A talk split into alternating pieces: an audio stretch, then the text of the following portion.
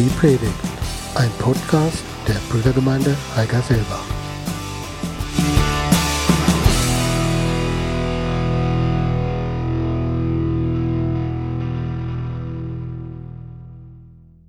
schon gesagt hat, soll es heute um Hiob gehen. Und ähm, ja, die Stelle, wo es heute um gehen soll, ist aus dem Buch Hiob, aus dem Kapitel 1 und aus dem Kapitel 2. Ich werde zunächst einige Verse aus dem Kapitel 1 vorlesen und anschließend noch ein paar aus dem Kapitel 2. Wir fangen an in Hiob 1 ab dem Vers 1. Im Land Us lebte ein Mann namens Hiob, der rechtschaffend und aufrichtig war. Weil er Ehrfurcht vor Gott hatte, hütete er sich davor, Böses zu tun. Er hatte eine große Familie mit sieben Söhnen und drei Töchtern und besaß riesige Viehherden. 7000 Schafe und Ziegen, 3000 Kamele, 500 Rindergespanne und 500 Esel. Dazu sehr viele Hirten und Märkte. Hiob, Hiob war der, der reichste und angesehenste von allen Herdenbesitzern im Osten. Jahr für Jahr feierten seine Söhne reihum in ihren Häusern Feste, zu denen auch ihre Schwestern eingeladen waren. Immer wenn die Festtage vorbei waren, ließ Hiob seine Kinder zu sich kommen um sich mit ihnen auf ein Opfer vorzubereiten. Schon früh am Morgen stand er auf und brachte Gott viele Brandopfer dar, für jedes Kind eins.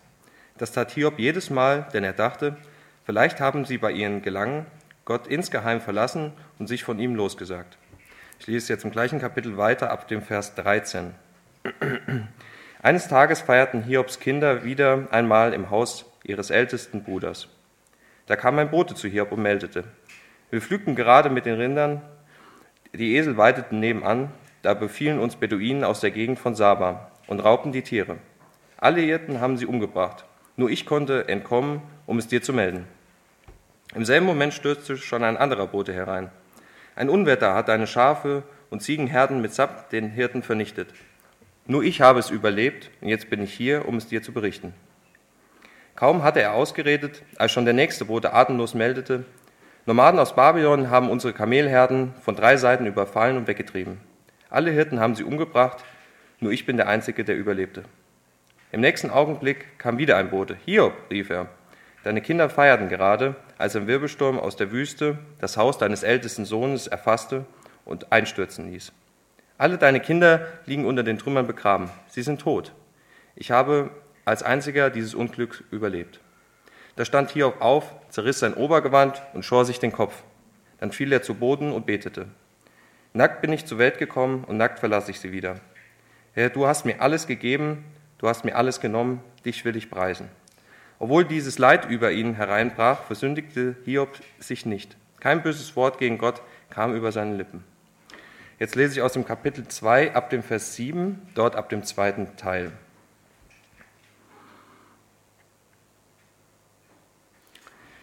Eitrige Geschwüre brachen an Hiobs Körper aus, von Kopf bis zum Fuß.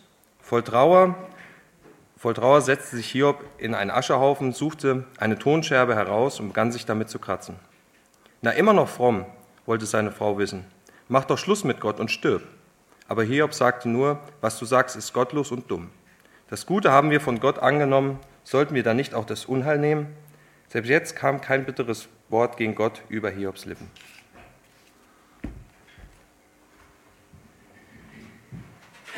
Vielen Dank zunächst mal für die einleitenden Worte, für das, was uns die Bibel zunächst mal gesagt hat. Wir haben es heute mit einem Thema zu tun, das weniger schön ist. Und es ist doch ein Thema, das uns jeden in einer Art und Weise berührt. Den einen vielleicht stärker, den anderen vielleicht weniger stark. Und wenn wir uns heute die Frage stellen, ob wir uns vorbereiten können auf solches Leid,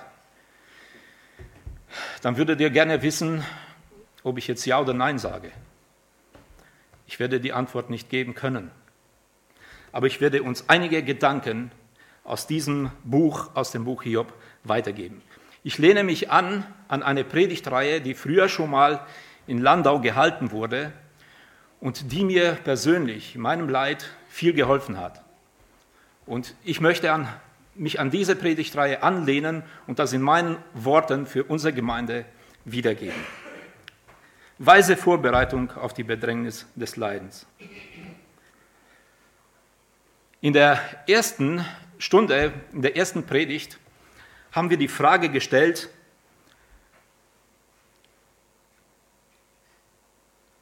nachdem so ein Leid über uns hereinbricht, was ist das Erste, was wir tun? Das Erste, was kommt, sind Fragen. Sind Fragen, warum? Warum gerade mir? Warum gerade jetzt? Warum ein so, so heftiges Leid? Warum sind die Fragen, die uns sofort bewegen?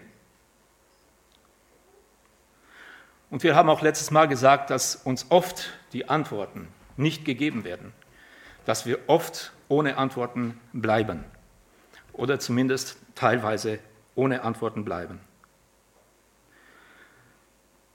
Das Buch Hiob ist eines der dramatischsten Bücher der Bibel. An Dramatik kaum zu überbieten.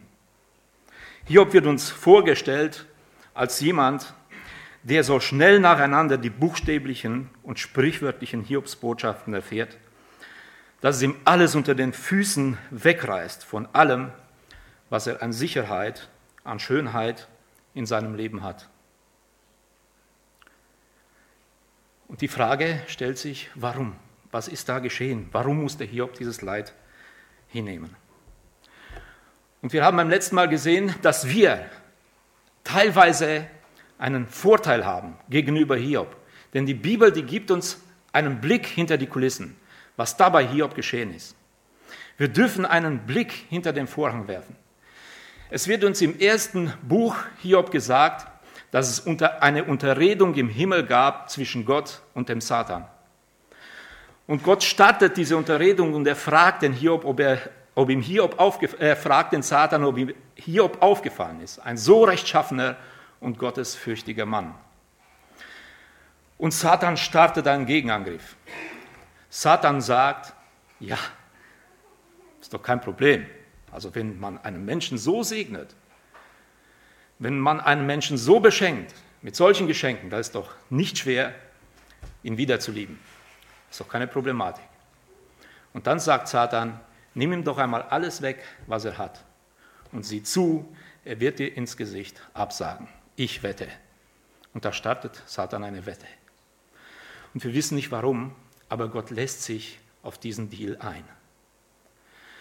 Und Satan geht an, weg vom Angesicht des Herrn und er schlägt Hiob mit massiven Schlägen.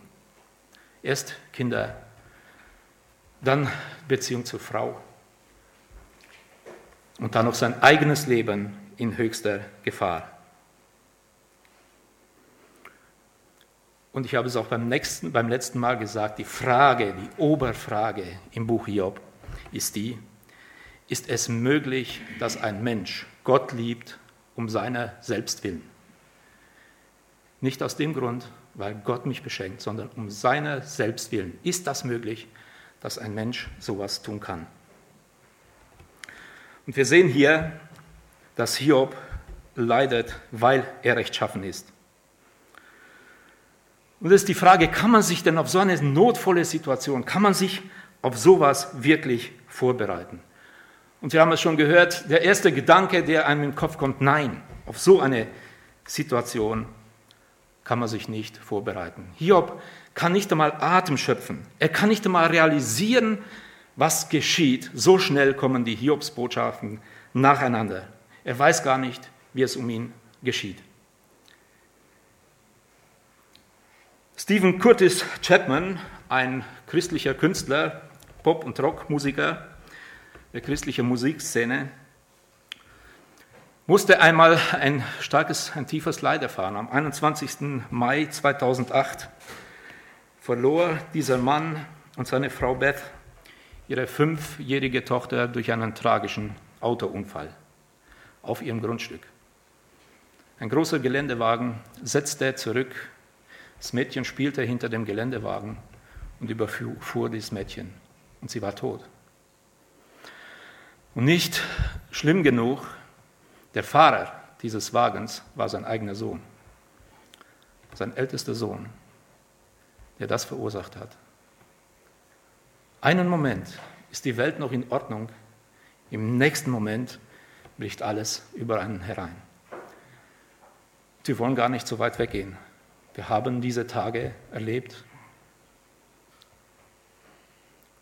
dass eine Familie, oder wir haben es aus den Nachrichten gehört, dass eine Familie drei Kinder verliert. Am Mittag die Welt noch in Ordnung und am Abend bricht eine Welt über eine Familie herein. Und wir wollen noch näher kommen. Wie ist es, wenn man eine Diagnose gesagt kriegt, wenn man Nachmittag beim Arzt ist, Vormittag war die Welt in Ordnung, am Nachmittag, du hast Krebs im höchsten Stadium? Was ist es, wenn so wie ich es erlebt habe, am Nachmittag die Welt in Ordnung ist und am Abend plötzlich ein Tinnitus da ist, mit dem man nicht klarkommt, der einen unheimlich quält. Das haben es etliche aus unserer Gemeinde auch erlebt. Es gab Menschen, die sich deswegen das Leben genommen haben. Im Vergleich zu dem Leid Hiobs vielleicht ganz easy. Aber wenn es mich betrifft, dann bricht eine Welt über mich herein. Und das ist die Frage, wenn plötzlich solches Leid da ist, kann man sich darauf vorbereiten. Und wir müssen zunächst mal sagen, nein, auf so plötzliches Leid können wir uns so schnell nicht vorbereiten. Und da stellt sich die Frage, ist es dann egal, wie ich lebe? Wenn man sich sowieso auf sowas nicht vorbereiten kann, dann ist es nicht egal, ob ich Werte in meinem Leben habe, ob ich nach einem Wertesystem lebe oder nicht? Ist es dann nicht okay, wenn ich sage, ja, ich schau mal, was das Leben bringt, ich lebe einfach in den Tag hinein, nach meinen Vorstellungen, nach dem, was ich mir denke?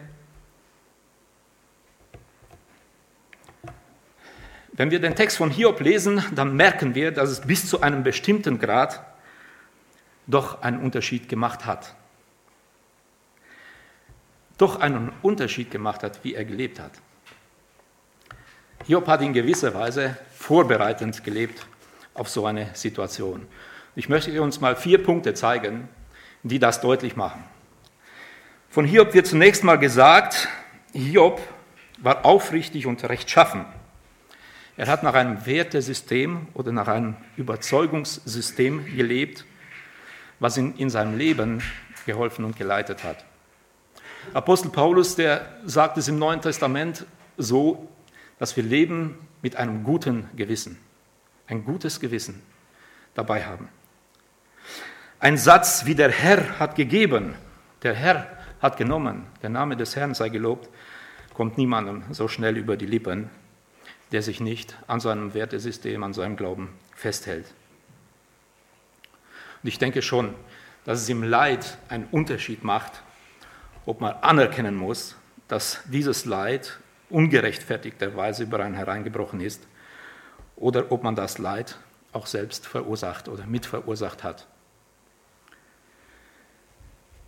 Ich denke, in unserer Welt, ich denke es nicht, ich bin überzeugt, in unserer Welt entsteht permanent Leid, ist permanent Leid da, unter anderem auch deswegen, weil Menschen nach einem Wertesystem leben, das nicht aufrichtig und das nicht rechtschaffen ist.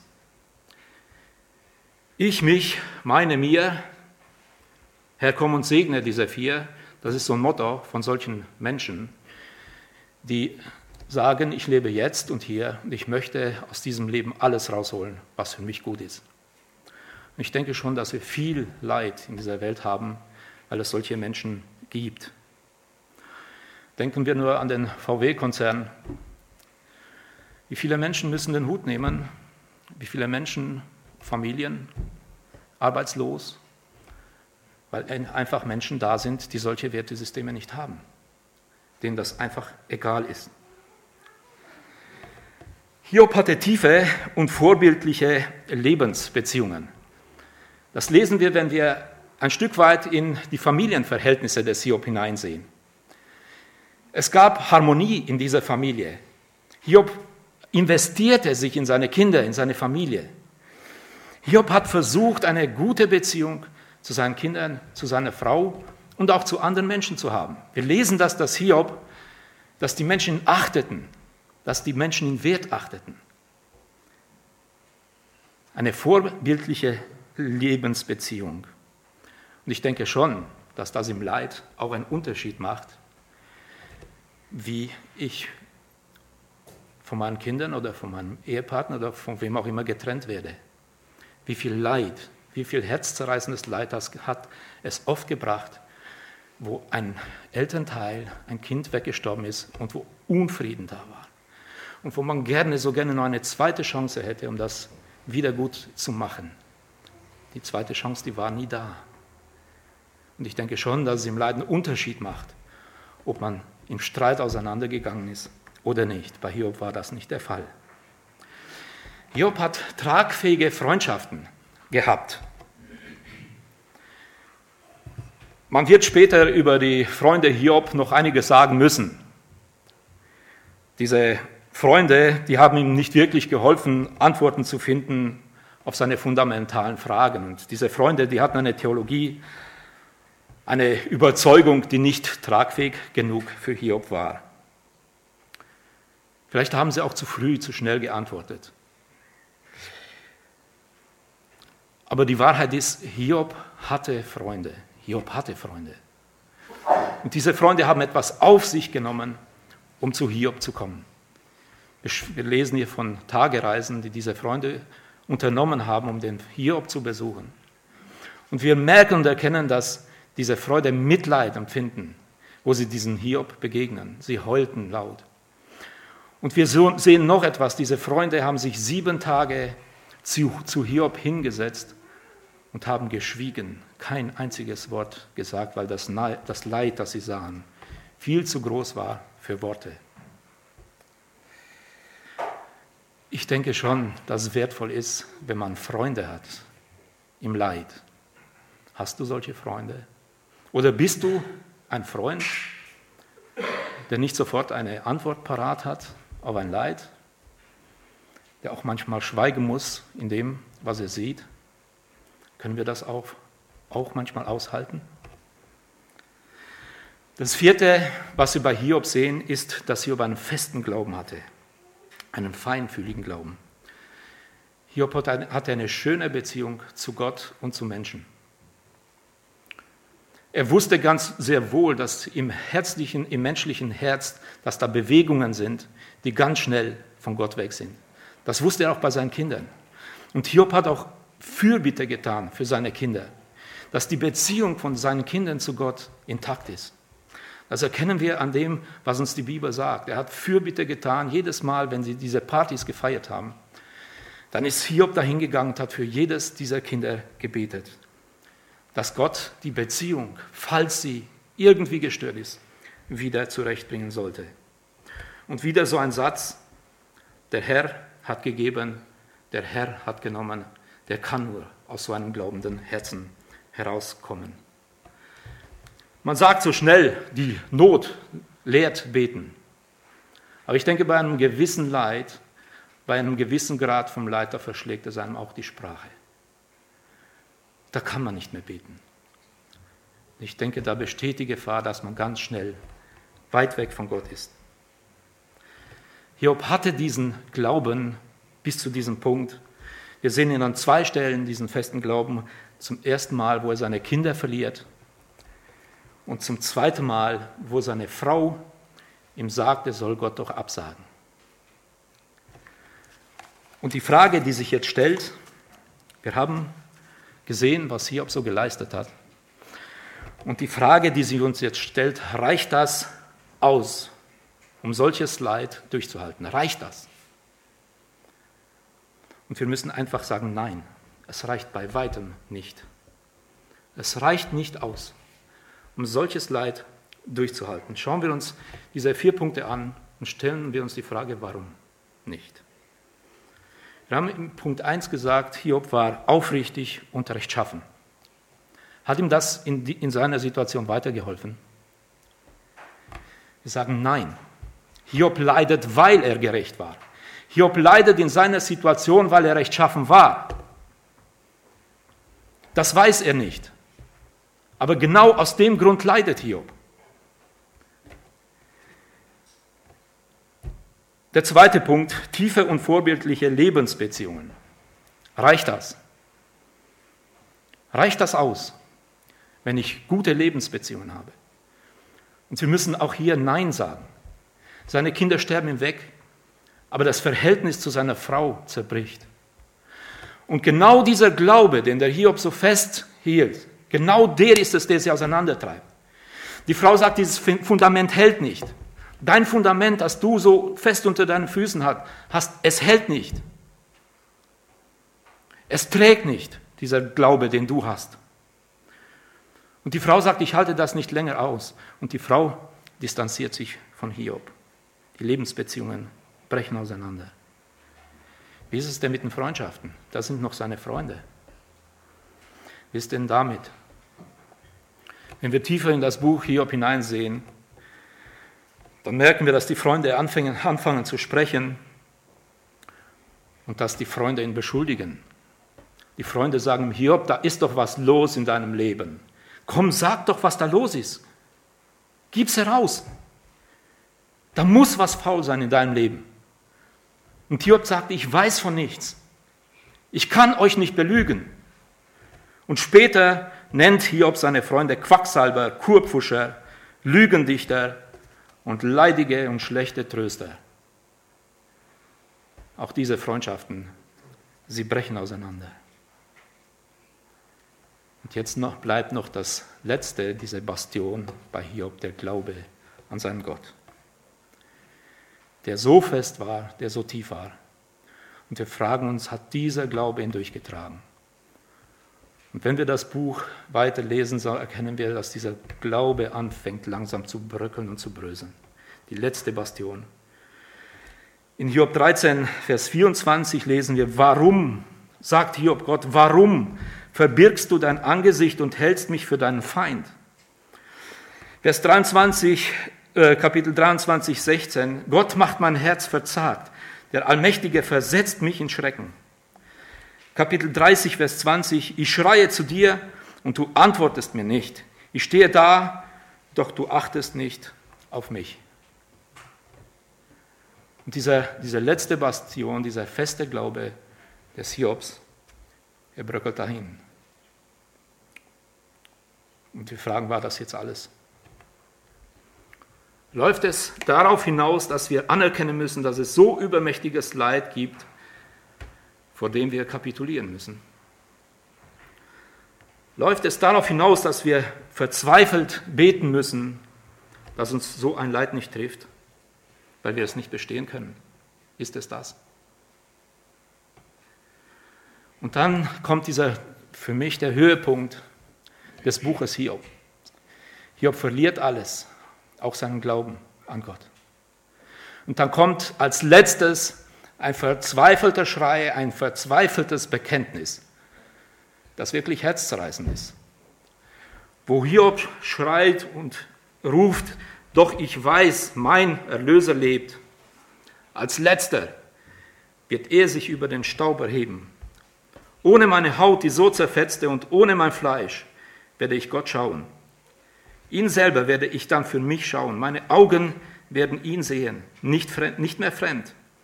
Danach sehnt sich mein Herz in meiner Brust.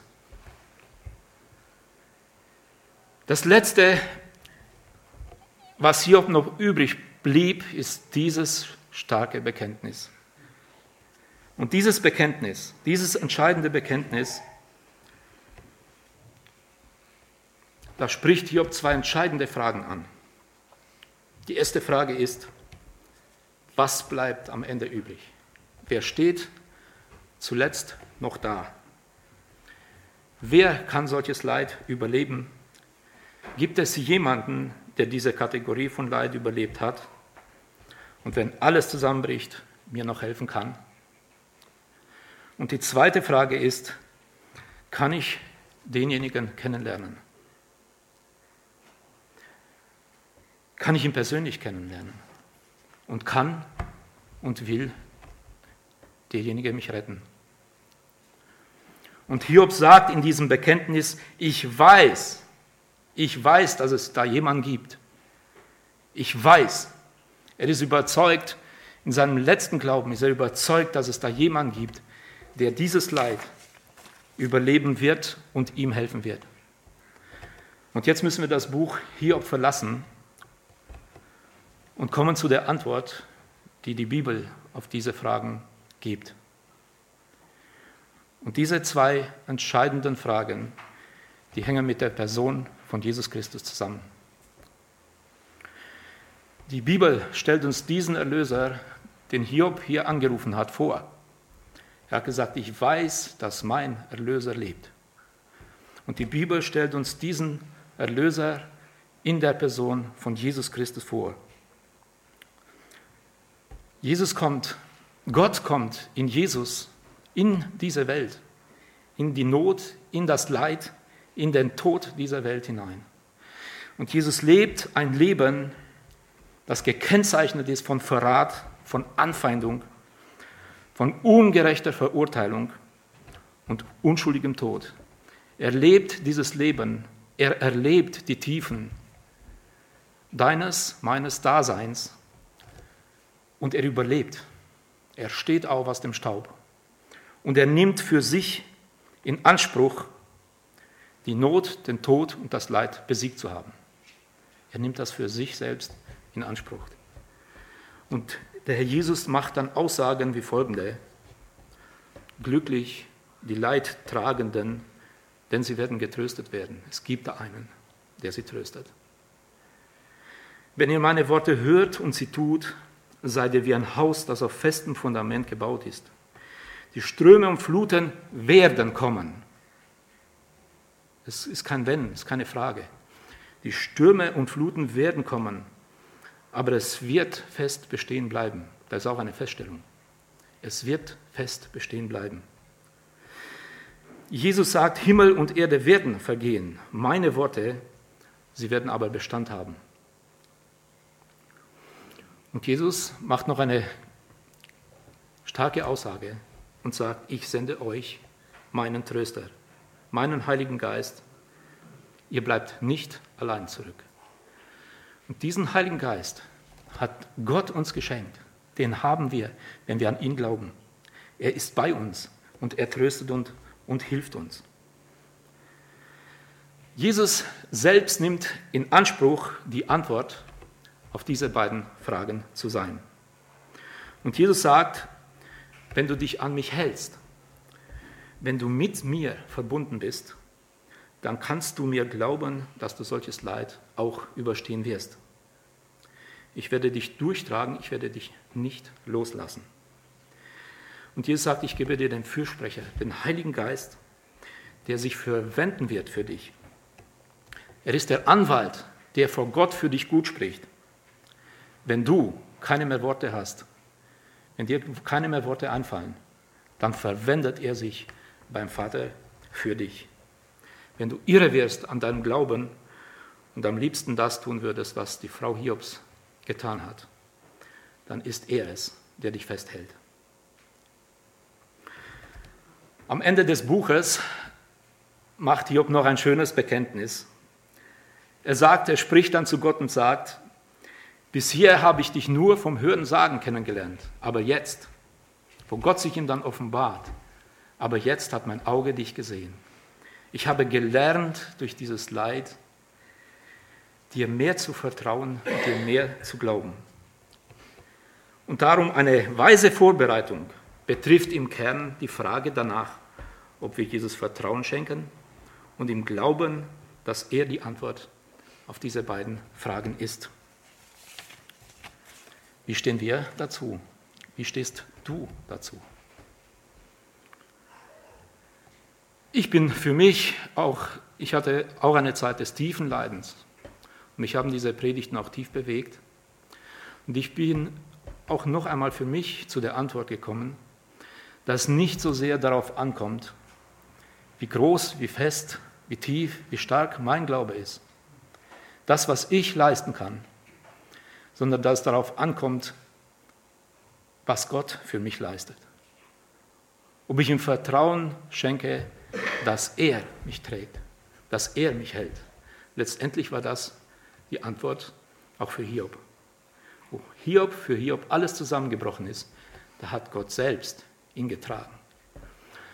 Und wir kennen dieses schöne Bild mit den Spuren im Sand. Äh, viele von euch kennen das, ne?